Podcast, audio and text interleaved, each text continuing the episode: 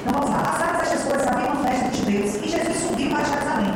Ora, existamente um pacote das ovelhas, um tanque chamado Eliagai, etc. O qual se aviões. Neste jazia um duvidando e veio os cegos, coxos,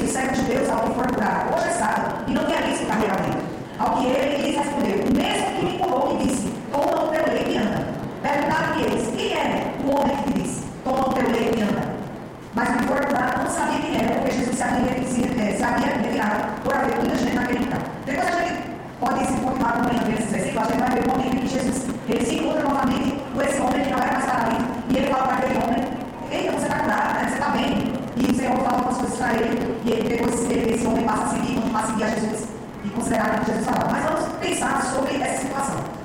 Havia um local em que as pessoas, diz a Bíblia, estavam vendo